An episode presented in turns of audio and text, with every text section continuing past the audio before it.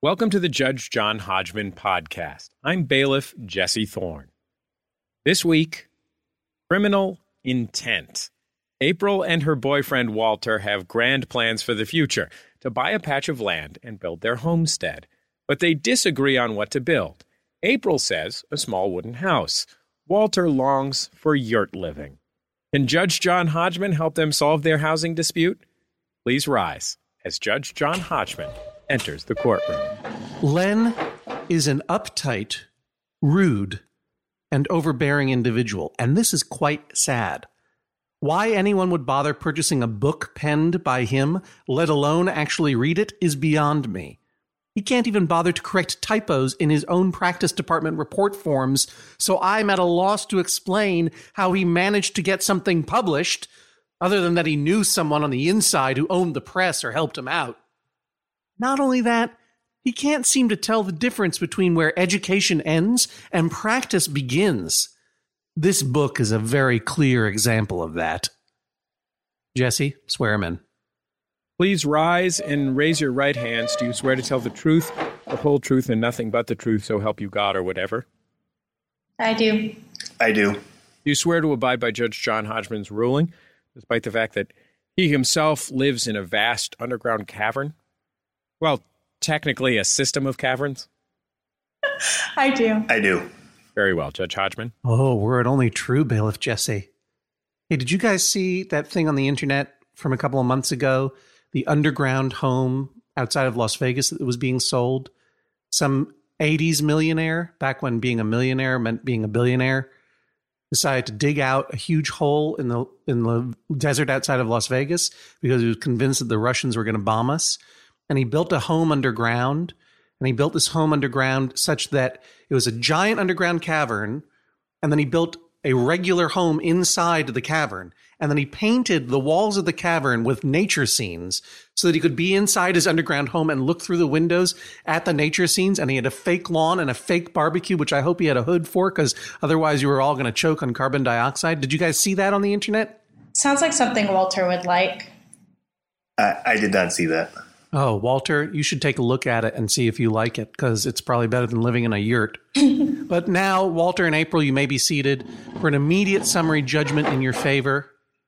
Can either of you name the piece of culture that I referenced, or in this fact, in this case, quoted directly as I entered the courtroom? No. No, unfortunately. Of course you cannot. How could you know? Since this since what I quoted in its entirety was the one star review on Amazon by Amazon user Calorie Restricted. That's the name of the Amazon review.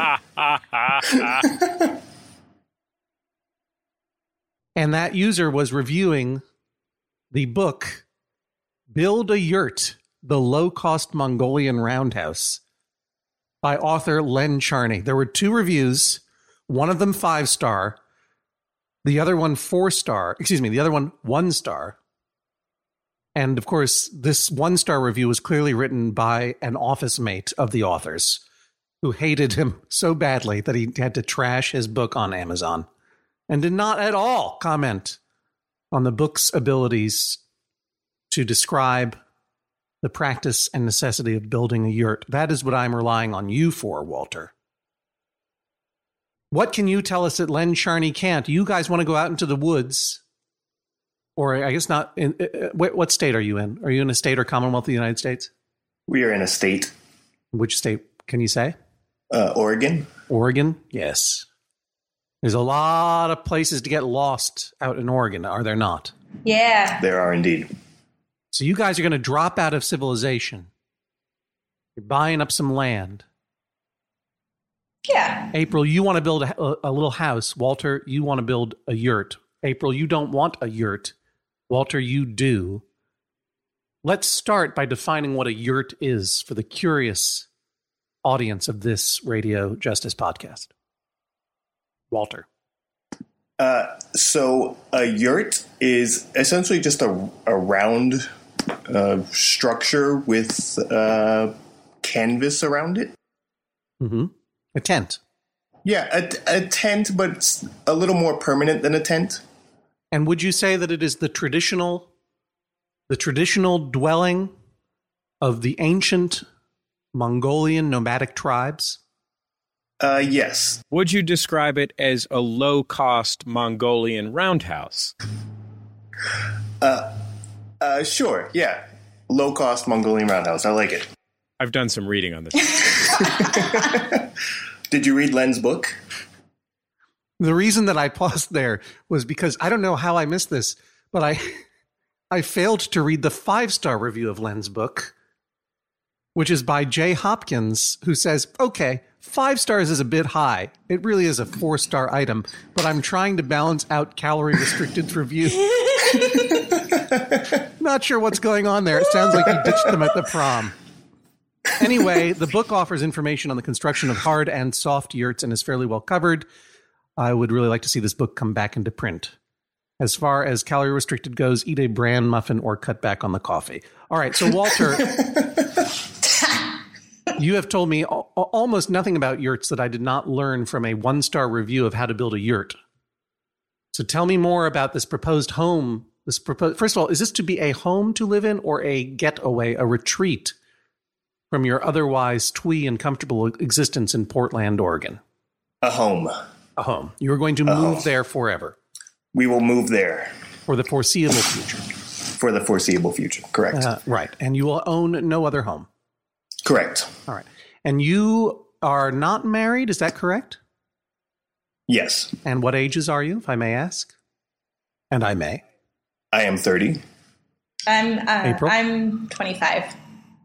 All right. April, Yeah. I want you to leave Walter immediately. I want you to leave this 30 year old creep before he kidnaps you and puts you in his yurt. You have a lot of living to do. As they say, as Conrad Birdie said, you have a lot of living to do. Five years is a big gap of time between 25 and 30. And you want to live with a guy who wants to build a yurt in uncivilized Oregon? I don't know if it's that big of an age difference. He he acts like a child, so Well, ob- clearly he does. that is that is that is what we call a red flag of warning.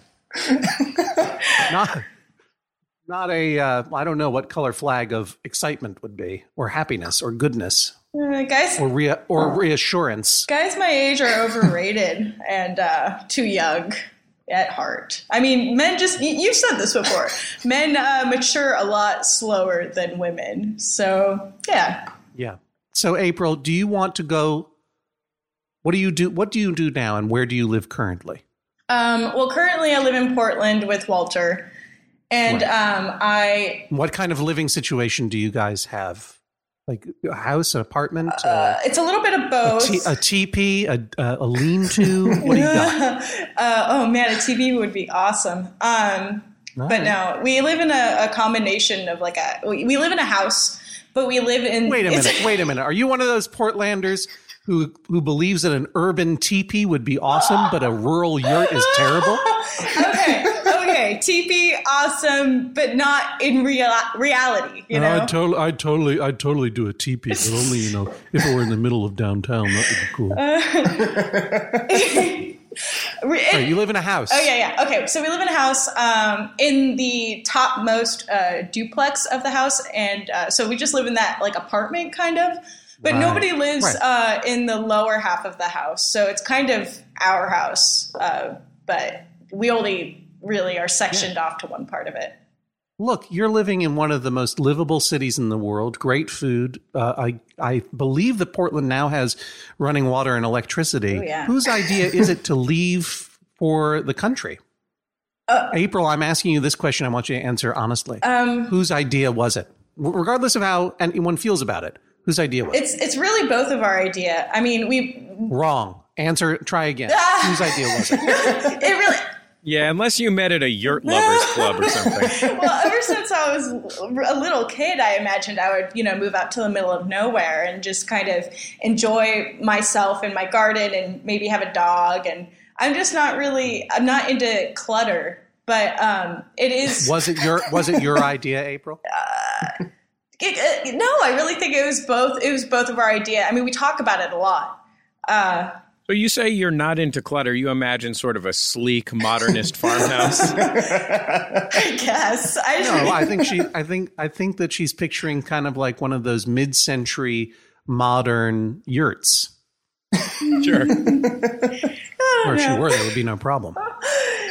uh, but you know, and I, I used to work in a in a rural area, and there was just like vast land, you know, and it was amazing to me how cheap it was um, compared to Southern California, where I grew up. Everything was a lot more expensive. There's cars everywhere. I grew up in in, in a city, and I just I, I've always wanted something more clear and in, in, in, nature.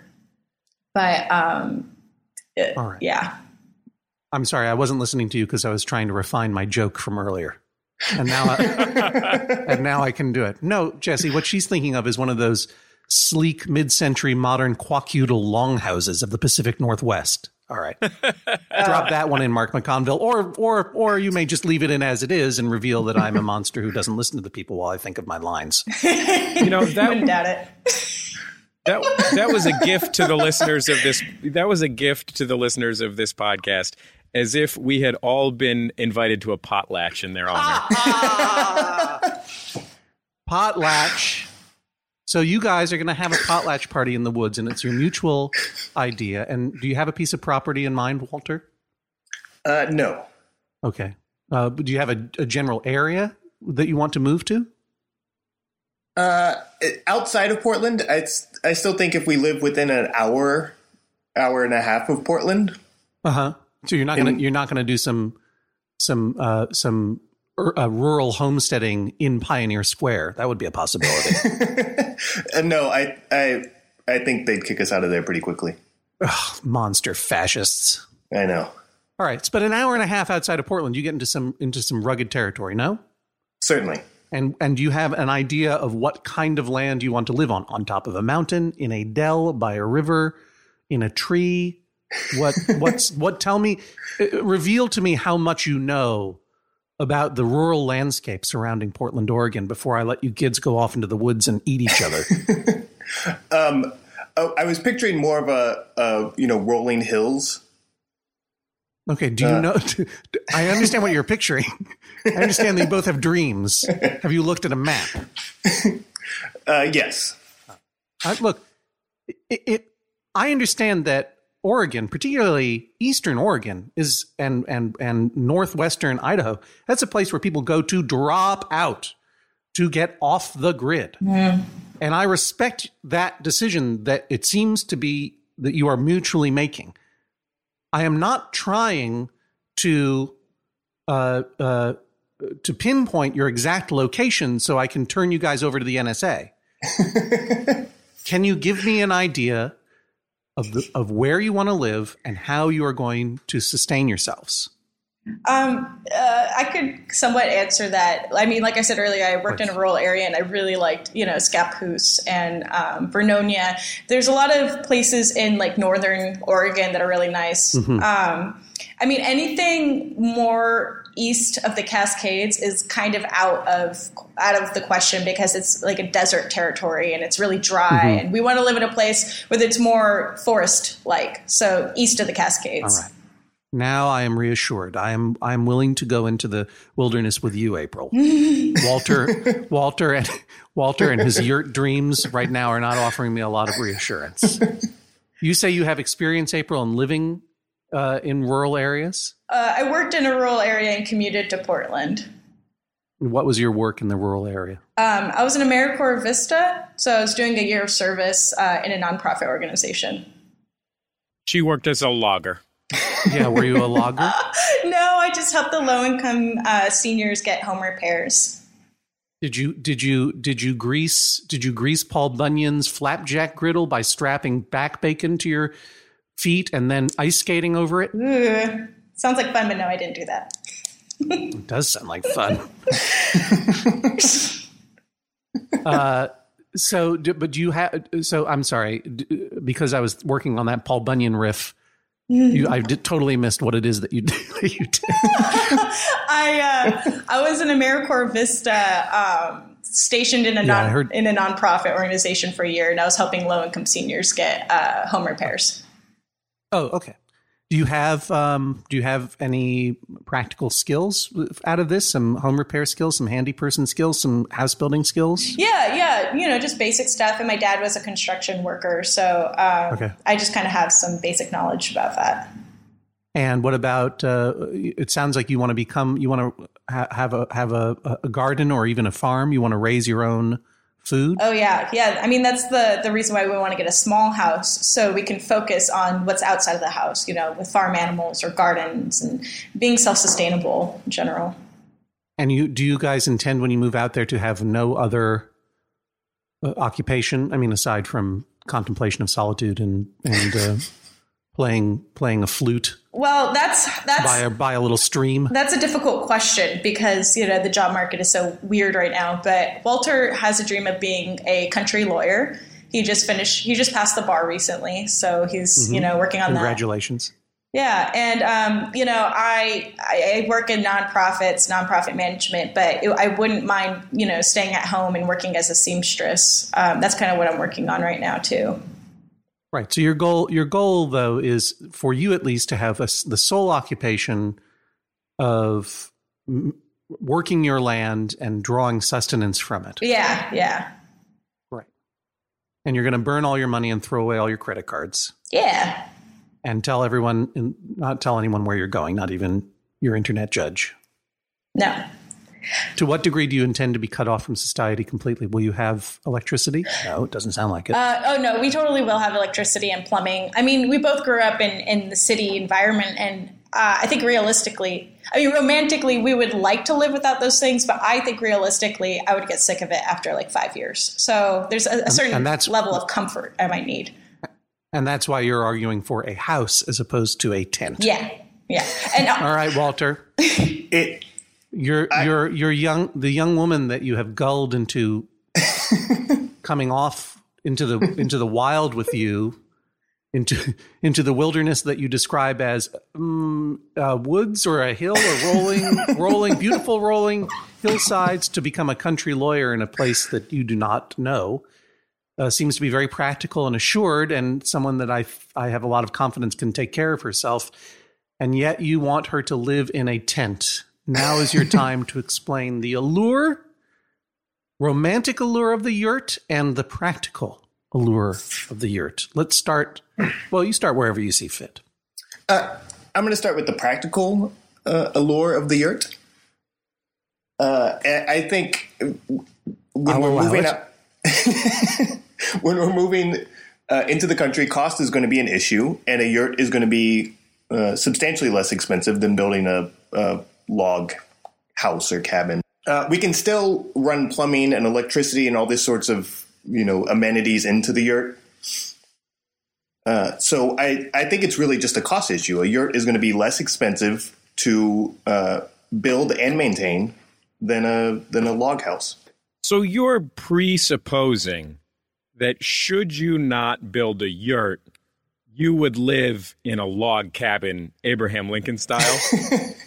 I guess my concern here is that you may not have looked too much into what building a house is in 2013.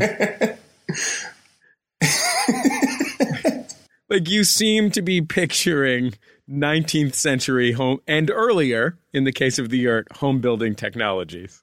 Uh, I yeah, I am. I am. Uh, that's uh, I guess the the term April used at one point was a, a lumber shed. yeah, or So we'll I get- was, timber. I was get being to- generous with log cabin. We'll get to. Well, we'll get to- obviously, you're going to need somewhere to keep your lumber when you're out there logging. We'll get to April's proposal in a moment. Walter, your argument that it is less expensive to erect a tent than a house is very compelling. Have you done some have, have you done some real investigation as to how much a year-round yurt costs? Uh, yes, I have. Tell me about it now. Okay. Um, so uh, a yurt of about 325 square feet hmm uh, would come out to about uh, eighteen thousand dollars. Eighteen thousand dollars. And what is how much? How much yurt does eighteen grand get you? Uh, it gets you a let's see. I think it was a twenty foot yurt, which is about uh, three hundred and fourteen square feet. Twenty feet in diameter. Correct. All right. Twenty feet in diameter. And is there is this is this uh, just the tent alone? Yes. Is it insulated? Yes, it is.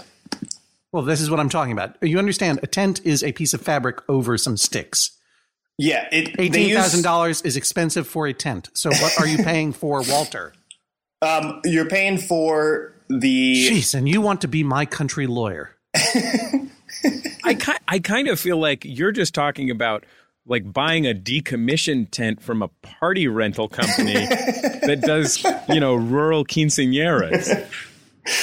Uh, if it came with a pinata, I would definitely look into that. Walter, okay. how much yurt does 18 grand get you? What do you get for your money? It gets you the structure, the insulation, uh, it gets you everything you need except for the platform on which to build the yurt. How much yurt. is how much is that? Thirty five thousand dollars. Uh, I'm estimating uh, two to four thousand dollars, Okay. including construction costs. And are you constructing this, or is someone else getting it? Uh, He's constructing it and then he's hiring someone to reconstruct it. in all reality probably April will construct it. And the end result will be. And you've gotten you've gotten these this detail from a website, right? You submitted some information here, uh, submitted some evidence, uh, it's a breakdown of costs from a website. Um, normally, I would say no buzz marketing, but I feel pretty confident that uh, it's okay to put out the name of yurts.com. I mean, you know, I got to give You them really credit. I- dove deep on this one, Walter. Credit goes to you. I got to give Yeah, this company credit for getting in there early and getting in there before they had to use my eyurts.com or whatever. yurts123go.com. So you're according to you, all right, 18, 18 grand gets you a yurt of 20 feet in diameter with an additional and that would include the cost of your of your platforming and and so on. What so describe for me in in physical detail what your dream yurt looks like to a human who doesn't know what a yurt is. What I picture is a Mongolian roundhouse uh, in the woods. Mm-hmm. Uh, you know, basic, basic, you know, color beige canvas over it. It's it's simple. It's just a round structure. Doesn't leave a lot of footprint on the land. It's just there in the woods, insulated, warm. Why has is it some warm? windows. It's warm because it will be heated and insulated. What is heating it? Uh, well, there's various options we can do. We could go with electric electric heat or a wood stove or pellet stove. Okay. And how is that vented? Where what is that going to look like inside the house? Inside the house you're walking in, walking into a or excuse me, inside the yurt walking into a 20 foot diameter room Correct. without walls. Uh, I mean, there there are the exterior walls of the yurt, but Oh, inside, Wa- Walter, don't play games with me. All right? Like, you know, this is simple stuff. I am asking you to paint a word picture that could be convincing, but at least is accurate as to what a human who doesn't know what a yurt is will see when they see your home. Are there windows in the yurt? Can you look out through the walls? Yes, Okay. Imagine imagine that you're a country lawyer trying to convince a country judge that your client should be allowed to kill as many spotted owls as is necessary to complete his logging operation. And imagine that that judge is a little baby who doesn't understand anything. Imagine he's the kind of dumbbell who wants to go out into the woods and live in a yurt.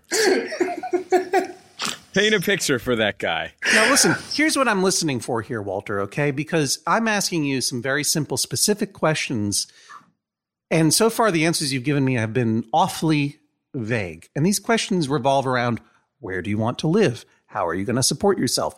What is it going to be like to live in the yurt? How is it going to be warm? Will it be warm year round? What is the insulation going to be like? Does it have windows? And all of your answers are sort of like, um, it's a yurt. And it's just not, you know, when I ask April questions, she's got specific answers for me. And these are answers that your life may depend on. April, what do you want to build? Well, I just want to build uh, something out of wood, mostly because you know it, it's going to be a permanent structure, and we're going to live in it for the rest of our lives. You can also April. April. Oh. It's it's ama- It's amazing to me how you guys are coming from such completely divergent frames of reference. This guy is talking to me like I just want to live in a yurt, like I'm supposed to know what a yurt is, right? Meanwhile, you're starting from the point of view is like I'm thinking about building something out of wood, as if that is not the default building material for centuries. well, you know, the argument that Walter has is that it, it's expensive, which is which is true. Wood is expensive, but there's a reason why it's expensive. It's because it's sturdy and you can add to it, you can customize it. Whereas a yurt is you get what what you buy, you just get this circular thing. You can't really add to it it's hard to customize it. Um, there's no walls inside of it. So, you know, what if we have a bathroom? Like, how are we going to use the toilet without, you know, like, I don't feel comfortable using the toilet in, in the middle of a giant room. It's just, just doesn't make any sense. yeah, Walter, what if you have a bathroom? What if that contingency comes to pass? Uh, uh, if we were to have a bathroom, we could uh, put walls up inside the yurt. Okay, are you going to have a bathroom or not? we will have a bathroom. Okay. With walls around it. What kind of bathroom are you going to have? Is it going to go? You're going to have a septic system? Uh, it would it would kind of depend on the I guess the area where we build it. What kind of system we, we would have if oh, really? if if could we you give close, me a vaguer answer? Uh, I probably could, but if if we were uh, you know able to be hooked up to a sewage system, I would I would opt for that. April, are you going to be near a sewage system? Um, preferably only because it costs a, a lot of money to get plumbing uh, hooked up to like a city's main plumbing, you know. Uh, but yeah, I can't see myself living without plumbing. It's just not something I can do. No, no, no. I'm not suggesting you live without plumbing, but typically in rural areas, and this is true about Massachusetts. I don't know about where you are going, but you have the option to dig a well. Oh yeah, yeah, that that has been. pump water out of the ground, and then you would give your waste over to a, a buried septic system. I have um, talked about that actually, but I don't have enough knowledge to really know how successful that is as a method.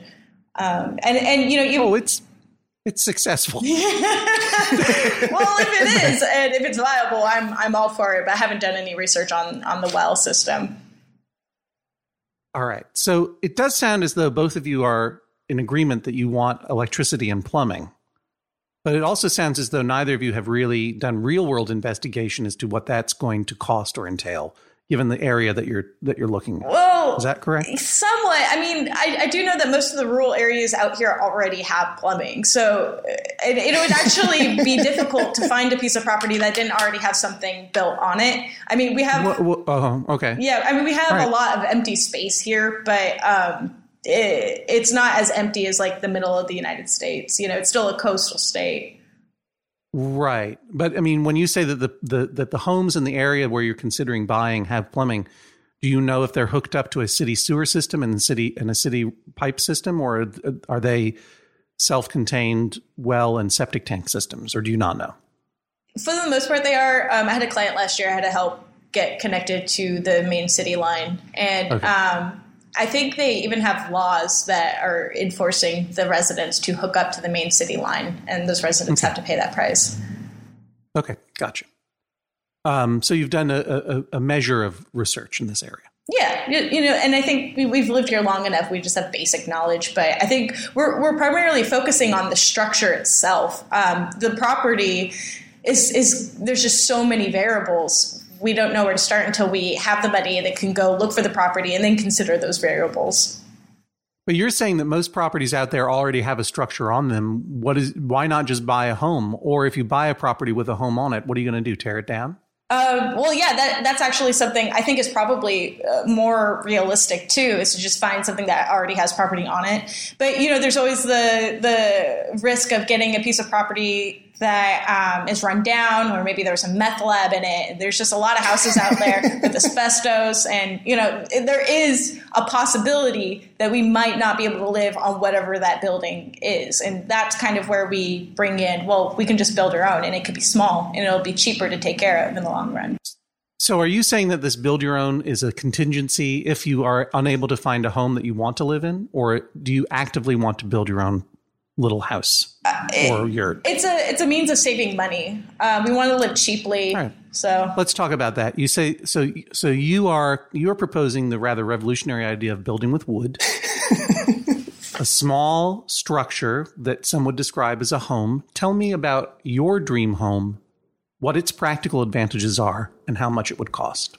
Uh, a, a standard A-frame home made out of whatever cheap wood we can find, you know, is fine by me. I would like to have separate rooms, like you know, the kitchen and the main room could all be one room, but I would like to have a bedroom and a bathroom, and I would like to have some room for adding more bedrooms uh, for you know children if we decide to have children, and for certain they're going to want their own bedrooms eventually. So that is what I would like. Um, as far as cost go, I called a man uh, who builds small homes in Oregon, and um, just the cost of lumber alone would cost uh, for a 1,000 square foot home like ten thousand dollars. Um, He said he spent on like a 400 square foot home like nearly twenty thousand dollars once before, but I think his standards were really high, and our standards are not so high right now. So so you you called a home builder, right? Yeah. Someone who's built homes, right? Yeah. And the the comparable because uh, Walter's talking about a yurt that's about 314 square feet for a 400 square foot home, which is small, right? Mm-hmm. This guy gave you a ballpark of about 20 grand. Yeah, just for lumber. Oh, just for lumber. I thought you said a thousand square foot. It was ten thousand dollars for. Well, that was a 1,000 square home I just found on the internet. It has nothing to do with that designer who builds homes in Oregon. April is saying that she's willing to settle for lower quality wood, like maybe scratch and dent wood or fell off the back of the truck wood. Oh, yeah. Or just log it herself. Oh yeah. Sure.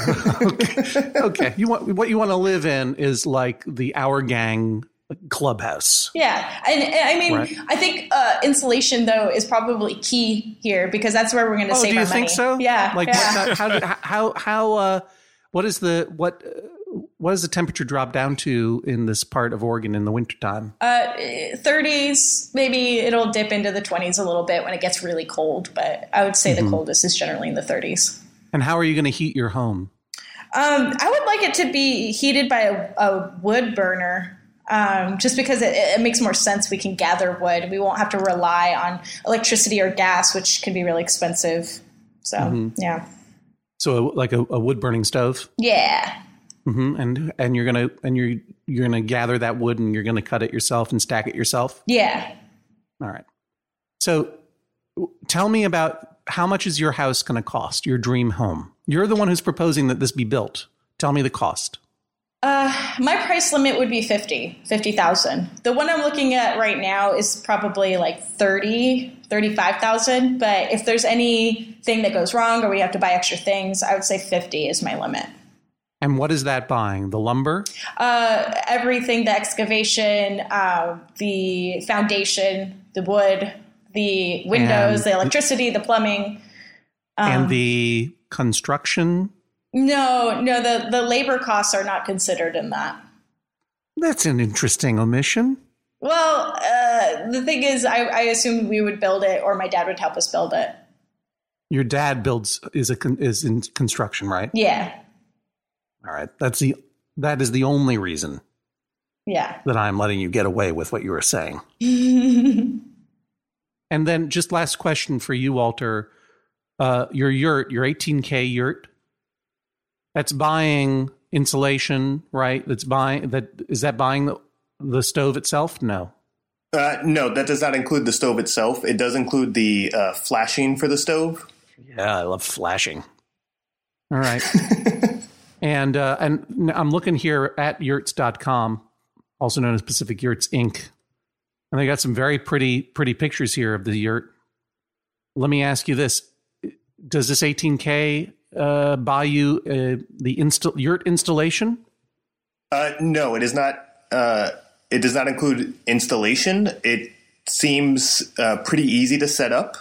Oh, so between the two of us and All some right, I've friends, heard, I've heard everything I need to hear. I'm going into my. Ch- I'm go- I'm going. I'm going into my underground bunker chamber now, and uh, I'll render my decision in a moment. Please rise as Judge John Hodgman exits the courtroom. April, it sounds like you're going to be holding down the homestead while Walter is, you know, arguing in favor of mineral rights holders um, in the in rural Oregon before country judges. Um, in in what at what point in your life have you um, had the most manual labor as part of your day to day life, and uh, how how much manual labor was it? Um, that would be right now, and it mostly is. You know, I, I build some. I've built like a table for our house, and I do garden work, and then I do a lot of jarring and canning and basic home sustainability things. How, how what proportion of your time do you would you estimate you you spend on that? How many hours? A good like four, three to four hours a day. I mean, it's not that much because I I have to work a lot, but on the weekends I could say eight hours. Walter, how about you? Um, yeah, I've I've had some uh, manual labor jobs uh, growing up. You know, when I was 18, 19, uh, you know, doing wire installation and that sort of stuff. Uh, currently, I also you know take care of the garden, and uh, I don't really can. April's really the canner. Um, but yeah, I'd, I'd say you know one to two hours a day. You ready to chop some wood? I guess that's Oh, what yeah. this boils down to. Are you guys ready to chop wood? Yeah. Yeah, I, I enjoy. it. not uh, with one I of those chopping wood. ornamental Brooklyn Portland type axes where they paint something on it and then upcharge you two hundred and fifty dollars, like a hardware store axe. Oh yeah, hardware store axe, fiberglass handle. Let's chop some wood. How are you feeling about your chances, Walter? Uh, not very good. uh, I, I'm a little nervous, so I wasn't able to answer some of the judge's questions as I would hope to have. Uh, but I, I think he might see the uh, you know the practicality of the yurt. April, how are you feeling about your chances? I don't know. I'm a little nervous. I feel like the judge doesn't really like either of us. Well, I mean, you seem to be making some sort of ill-considered life decision. Uh, yeah, they're they're more like plans than decisions at this point. But yeah, I see where you're coming from. like, what's the number one thing you're going to can? Oh, probably beans. It- you know, protein, and uh, it's what we eat. We eat a lot of beans. I was going to guess loneliness. Yeah, maybe A lot some of that. loneliness and despair. Well, we'll see what the judge has to say in just a second. We'll be back on the Judge John Hodgman podcast. Hello, I'm your Judge John Hodgman. The Judge John Hodgman podcast is brought to you every week by you, our members, of course. Thank you so much for your support of this podcast and all of your favorite podcasts at MaximumFun.org, and they are all your favorites. If you want to join the many member supporters of this podcast and this network, boy, oh boy, that would be fantastic. Just go to MaximumFun.org slash join. The Judge John Hodgman podcast is also brought to you this week by Babbel. Okay, it's 2020 24, 2020 24. Oh, if hindsight were 2020, I I don't know what I would have done differently. All I know is that I'm taking every day in this year and trying to get better a little bit every day. That's what you do. That's the way progress is made, step by step, day by day, bird by bird. And that's the way it is when you're learning anything, especially a new language with Babbel. And if Babbel can help you start speaking language in just 3 weeks, Imagine what you could do in the rest of this whole year. Don't pay hundreds of dollars to private tutors or waste hours on apps that don't really help you speak the language. Babbel's quick 10-minute lessons are handcrafted by over 200 language experts, real human beings, to help you start speaking a new language in as little as 1, 2, 3 weeks.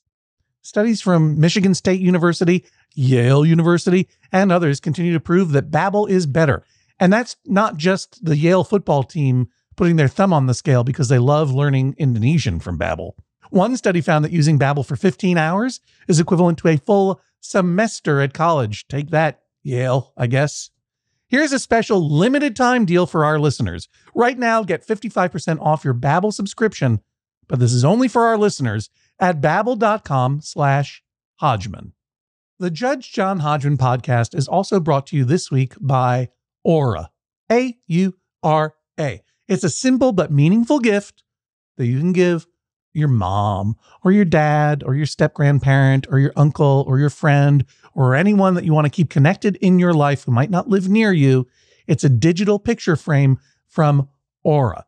It's perfect for sharing pics of all the things that those friends can't be there for, from family vacations to grandkids' graduation to whatever.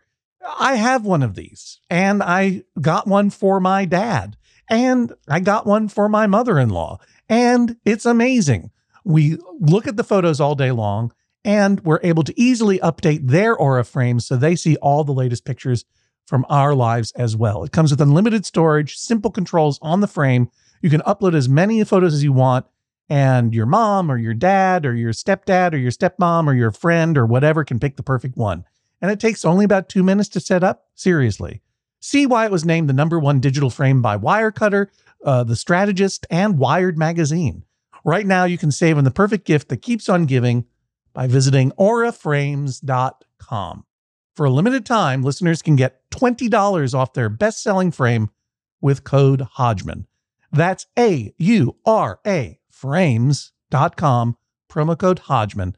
Terms and conditions apply.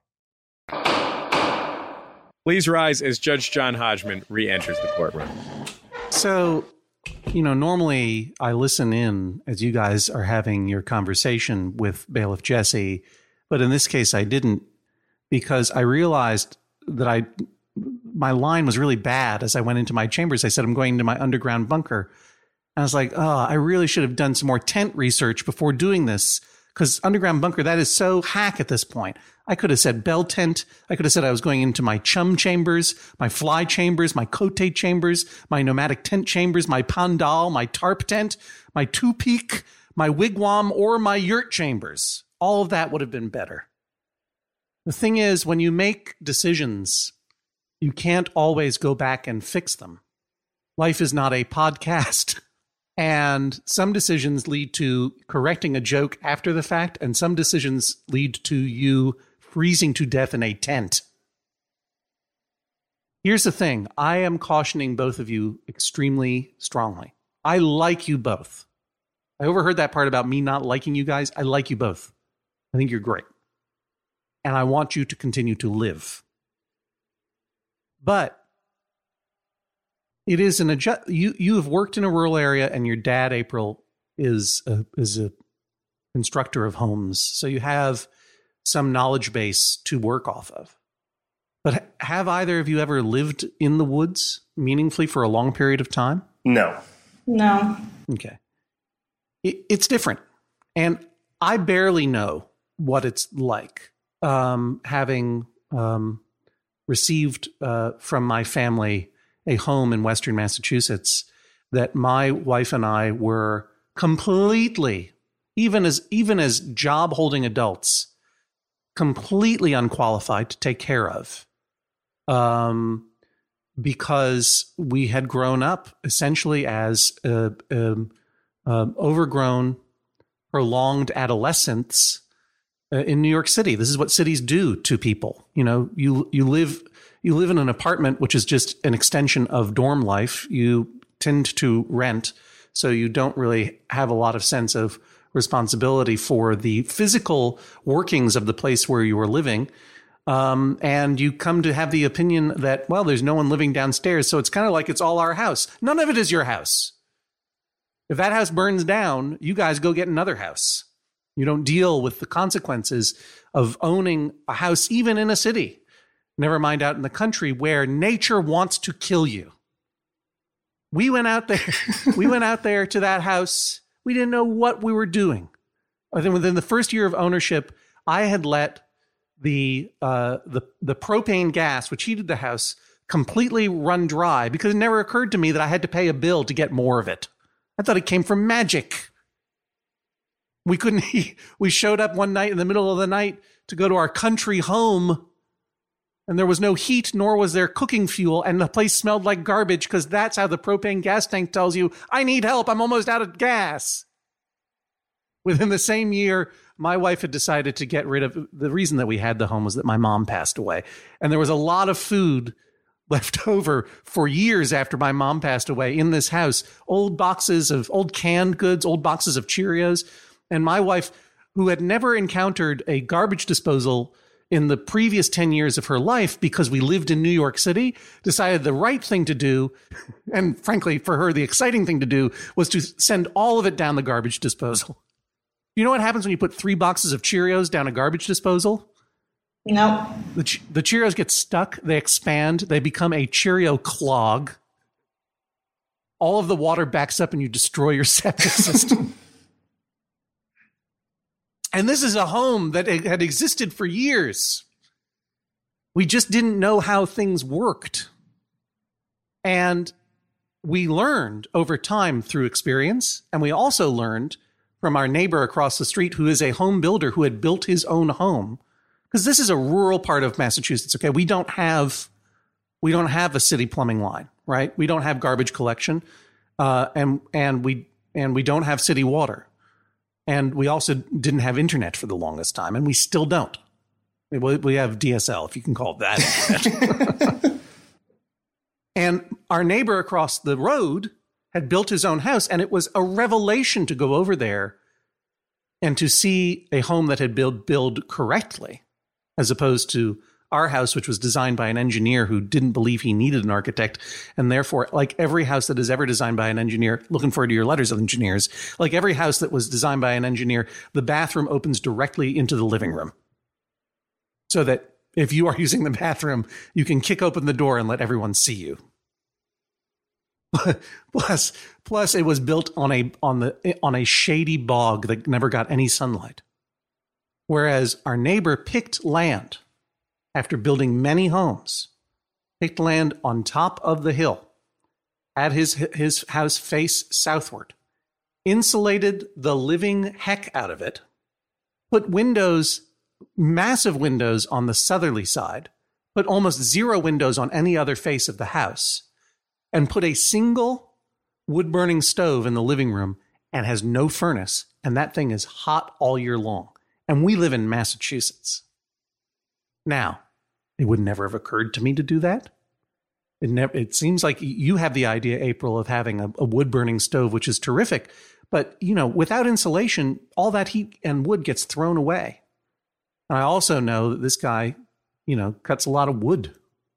The guy also raises chickens chickens that my daughter got as chicks but could not be bothered to raise to life and death went over across the street and they eat the eggs and kill the chickens for us city folk. It's a lot that goes on, a lot of knowledge base that goes on for living in the country in homes that are professionally built and existing or pre existing. So that's my big word of caution. And I doubt, April, uh, that your dad would say any different. I'm sure yeah, he, he actually some, gave he gave me this lecture earlier. Yeah, I'm sure he's got a lot of ideas about his 25 year old daughter moving to the woods with a 30 year old who wants to live in a tent.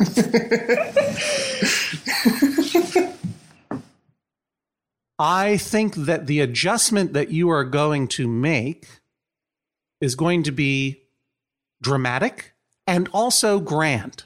Like, I think that you at least have an idea of what you're getting into and are excited about it. And you already know how to can. And that's great. I think that you guys should absolutely do this. I think it'll be exciting, fun, wonderful.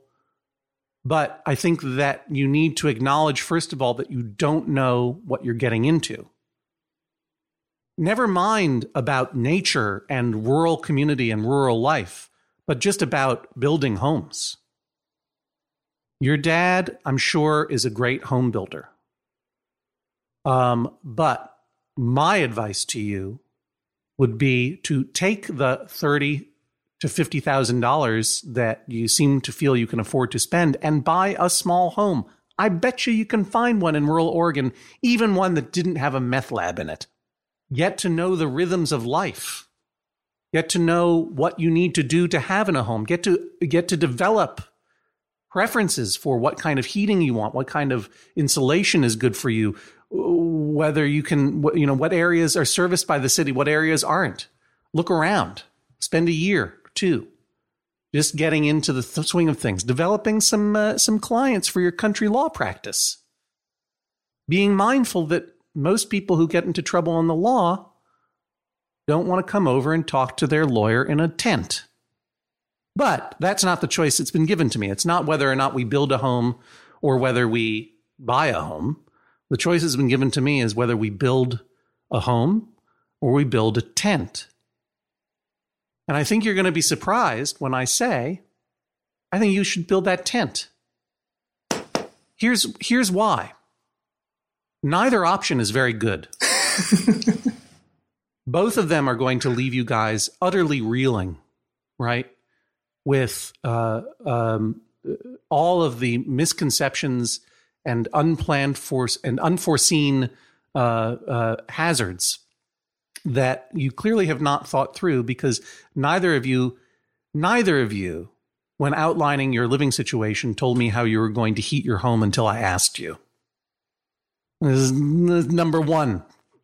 Number one. Heating and insulation is number one. Number one. And if you subscribe up to that Dwell magazine, not to Buzz Market, all you're going to do is see ads for incredibly cool looking prefab homes. And believe me, about 30 to 90% of them are in Oregon already. And these are like these are like space age modular homes that are designed to fit together perfectly, be foolproof, and provide you with a lot of sustainable heat, uh, a lot of sustainable lifestyle because they retain heat and they're well designed and they're they're tight as a tick, uh, as opposed to you throwing together a house of your own design out of scrap lumber with the with the bathroom looking directly into the living room. And the closest thing to a prefab home that is on offer here is this yurt company, one of many competing yurt companies, just so no one thinks that I'm, I'm in the bag for yurts.com. And I looked at their website and I looked at some other websites, and there's some pretty sweet yurts you can get. Pretty sweet. Pretty sweet yurts. And at 18 grand, plus installation and, you know, uh, and, uh, and uh, construction, which I think you should splurge for rather than just sort of look at it yourselves. Get someone at least who's put one of these things up before to work with you. You will have an adventure which is commensurate with the adventure that you are undertaking overall. You will have something that you can live in. You will realize how wrong you were.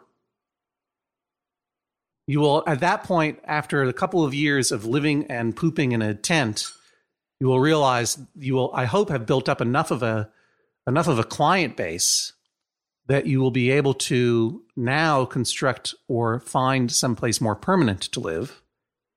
And you will have some stories to tell. And if you maintain the property, then you'll have a guest yurt for your better place. But for the time being, if money is tight and if adventure is what you're after, at least you know that these yurts are designed to fit together properly. You will know their limitations and I hope you will not freeze to death in them. You can put up walls inside the yurt according to the website that I that I looked into you should. And I highly recommend that until you know better, put a put a outhouse, a chemical toilet outside of your yurt. Follow follow the instructions of your nomadic ancestors and do not put feces where you live. To clarify, this is not a good idea. Thank but you. It, but it, That's all I want. between, I would much rather you spend thirty thousand dollars on a house you can live in than twenty thousand dollars on a on a fantasy tent. But but if money is the object, I think this is the more um, affordable, and I think that it is frankly probably the more safeguarded bet than building a home from scratch uh, on a very limited budget with with uh, with no experience personally. Ugh. This is the sound of a gavel.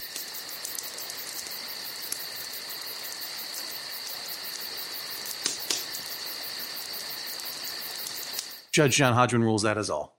Please rise as Judge John Hodgman exits the courtroom. April, how are you feeling right now? Um, I got mixed emotions. I feel glad that uh, Judge John Hodgman emphasized what a bad idea yurt is.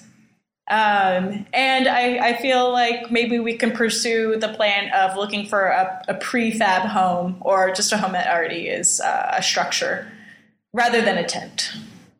So, Walter, it sounds like you've got a good shot at uh, building your dream tent. yeah. With this woman you've kidnapped. How are you feeling? uh, uh, pretty good. Pretty good. I'm feeling vindicated. I, I recognize the limitations of the yurt and take uh, the judge's warning seriously. Uh, but I think I am vindicated in that the yurt is a better idea than trying to build a small home ourselves.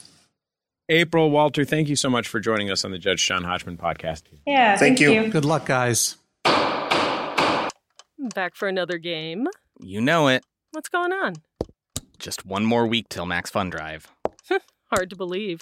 It's been a heck of a year since the last one. We're now a worker owned co op. We raised $50,000 for charity last year. And we've added a bunch of awesome new shows. But do you think we're ready to do it again?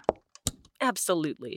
Lovely new gifts are lined up. The episodes will be amazing, and wait till everyone hears the bonus content. Yeah, plus they know to go to MaximumFun.org slash newsletter, so they're getting all the news. Oh, like that meetup day is on Thursday, March 21st. Then what's bothering you? Me? Oh, nothing. We're all set for Max Fun Drive to start on Monday, March 18th. I just didn't want you to see this coming. Check. What? Hang on. Most of the plants humans eat are technically grass. Most of the asphalt we drive on is almost a liquid. The formula of WD 40 is San Diego's greatest secret. Zippers were invented by a Swedish immigrant love story. On the podcast Secretly Incredibly Fascinating, we explore this type of amazing stuff. Stuff about ordinary topics like cabbage and batteries and socks. Topics you'd never expect to be the title of the podcast Secretly Incredibly Fascinating. Find us by searching for the word secretly in your podcast app and at MaximumFun.org.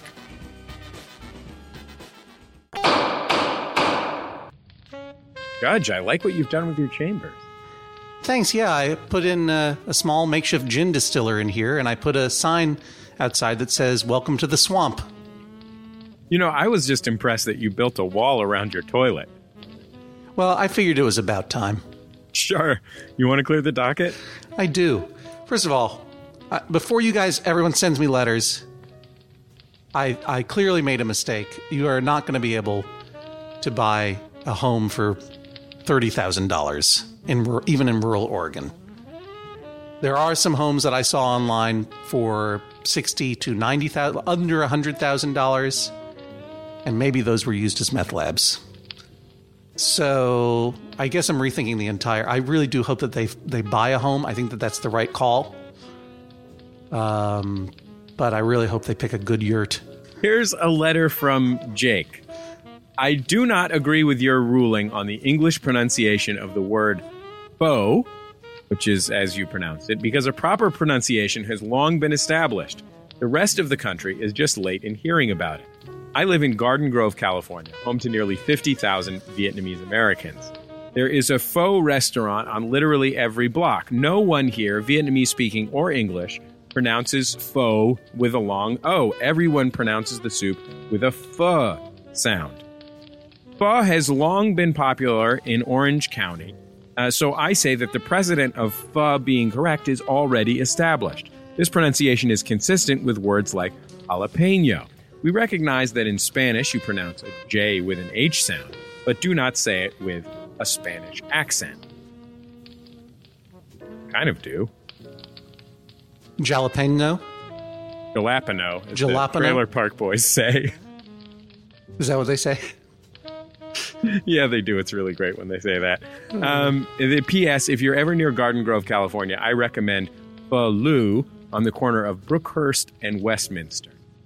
Well, first of all, I was not listening at all because I was rethinking my lines from the actual case.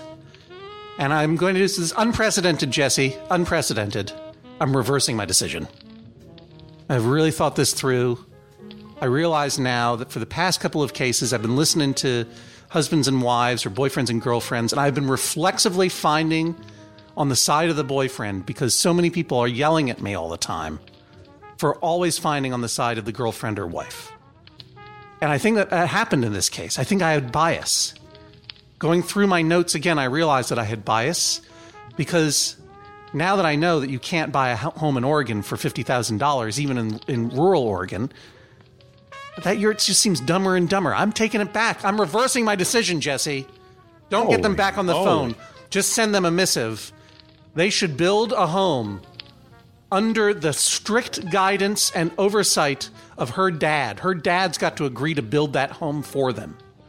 Her dad's got to agree to build that home for them for no more than $50,000, as small as it needs to be. A safe, practical, lovely home for $50,000 that her dad builds as a licensed contractor and oversees every decision and instructs them on how to run that home and how to keep that home and why he built it the way he did. And if he doesn't agree to do it, then she can tell him that I'm going to let her boyfriend build her a yurt. And that ought to get everything done. Oh, I feel much better about that decision. Oh, I thought you there were, was something wrong there. I thought you were reversing yourself on foe versus pho. Oh no, to the to the faux dude, I say feh.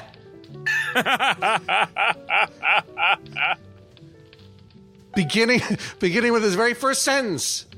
Well, it's long been settled in this part of the country that you say pho. Yeah, that's the point. It's a regionalism.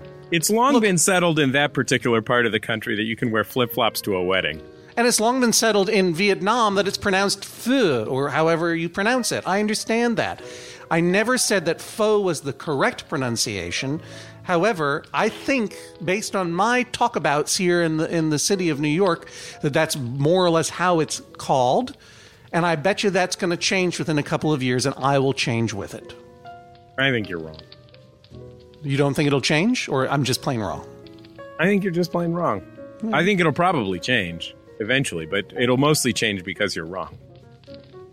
You It'll and your fellow New from- Yorkers. Look, New York's on the cutting edge of most things. Yeah. You're way behind the curve on pronouncing P H O as pho. Yeah, well, that's because we're, I mean, weirdly, we're way behind the curve on Vietnamese food in general. Best Vietnamese food in North America is on the western coast of the United States and Canada. No doubt about that. Yeah. All right, what's Oh. the next one? Here's something from Tony. Sure, Judge Tony, go. Judge Hodgman, I noticed that you've re- referenced Jonathan Richman on your podcast recently. Yes. I thought you'd be interested to know about this important p- piece of legislation pending before the 188th General Court of the Commonwealth of Massachusetts. Yes. It, it would name Roadrunner the official rock song of the Commonwealth. I feel that with your support, we can get this bill out of committee and signed into law. And here's a note as of July, the bill was referred to the Joint Secretary on State Administration and Regulatory Oversight. It has not been scheduled for a hearing, but there has been a competing bill introduced to name Dream On by Aerosmith Oh as the God. official rock song of the Commonwealth. Oh, oh my goodness. Massachusettsians. Oh, Commonwealthies, my Commonwealthies. Do not allow this to happen. Please, everyone, write your state representative. Write everyone you know in power. Write every roast beef house and clam shack and m- mediocre pizza place in your Commonwealth and let them know Dream On by Aerosmith, as fine an anthem as that is, must not become the official rock song of my Commonwealth. I, it's nothing, Dream On has nothing to do with Massachusetts. Roadrunner has everything to do with Massachusetts. They name check Stop and Shop in Roadrunner. Do the right thing, people of Massachusetts. And when I get home, I'm gonna, I'm gonna, I'm gonna, I'm gonna, re- I'm gonna write a letter too. Don't let them slow walk this. Don't let Steven Tyler win another one. This one's for Jonathan Richman, everybody. Let's make this happen. The bill in question is Bill H3573, sponsored by Representative Martin J. Walsh of Boston and Senator Robert L. Hedlund. So, you know, write your representative. Robert L. Hedlund, Assistant Minority Leader, Republican of Weymouth. This isn't about Martin J- party. Martin J. Walsh, Representative, a Democrat of Dorchester. This is about believing in something. These guys, it's, it's a, they're working across the aisle for you. Martin, I'm writing Martin Walsh a note right now. Here we go. Uh, Roadrunner. Dear Representative Representative Walsh.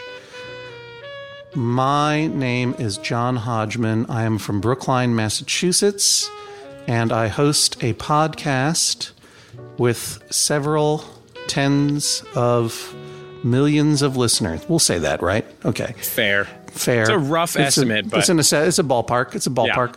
Uh, and we have heard of your bill to nominate Roadrunner as the official state song of Massachusetts. We would like to help in your efforts. Apart from mailing every roast beef sandwich shop in Massachusetts, how can we offer practical aid to your cause? Sincerely, John Hodgman from television and internet radio. All right, sent. If you have a case for Judge John Hodgman, go to MaximumFun.org slash JJHO. No dispute too big, too small. We especially love to hear from people who aren't married to each other. That's a, like one of our top. I mean, look, if you're married to each other, don't let that stop you from submitting a case. But I'm just saying, if you're out there, you got a dispute with your best friend, a coworker, your boss, uh, a local legislator, Yeah. um, a local mob boss. If you're Anyone who would be willing to appear with you on the show. yeah, go to MaximumFun.org slash JJHo and submit your case. And you know what? If you happen to overhear a dispute between a couple of friends of yours, suggest it to them. It's easy. MaximumFun.org slash JJHO. And no funny business, okay? If I'm in the middle of a case and I realize that these two people who are claiming to be friends are actually spouses, I'm going to shut it right down. Judge Hodgman is still touring the, our great nation. Uh, you can find his tour dates online at johnhodgman.com, and you can discuss our cases in our delightful forum at forum.maximumfun.org. And we encourage come in there. Tell us why we're wrong. I mean, you'll be wrong if you tell us that we're wrong, but you know, come in there and speak your piece. And Jesse, I'm not just touring our great country, I'm also touring my great Commonwealth. I'll be at the Wilbur Theater in Boston on Saturday night, November 2nd, late night show, 9:45 p.m. I'm not going to lie to you. I'm coming on after that uh, Colin Mochrie doing a great show there. If you're seeing that show, stick around, come see me. If you're not seeing that show, come on out late at night. It's a brand new comedy. November 2nd, you can check out uh, the ticket sales are at johnhodgman.com forward slash tour, or uh, I think it's bit.ly slash jh late nights. Check it out. And remember, the Judge John Hodgman podcast is sponsored by Hulu Plus, where you can binge on thousands of hit shows. Get an extended free trial of Hulu Plus at huluplus.com slash Judge John. Elizabeth Loring named this week's case. Our thanks to Elizabeth. Like us on Facebook, just search for Judge John Hodgman, or follow us on Twitter. I'm at Jesse Thorn, J E S S E T H O R N, and John is at Hodgman, H O D G M A N. And of course, if you've got a chance, please open up your iTunes and review Judge John Hodgman. It makes a big difference. We really appreciate it. We'll talk to you next time on the Judge John Hodgman podcast. Thanks, Elizabeth Loring. The Judge John Hodgman podcast is a production of MaximumFun.org.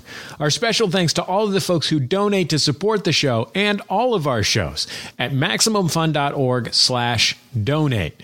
The show is produced by Julia Smith and me, Jesse Thorn, and edited by Mark McConville. You can check out his podcast, Super Ego, in iTunes or online at gosuperego.com. You can find John Hodgman online at areasofmyexpertise.com. If you have a case for Judge John Hodgman, go to MaximumFun.org slash JJHO. If you have thoughts about the show, join the conversation on our forum at forum.maximumfun.org and our Facebook group at facebook.com slash Judge John Hodgman. We'll see you online and next time right here on the Judge John Hodgman podcast. MaximumFun.org. Comedy and culture. Artist owned. Listener supported.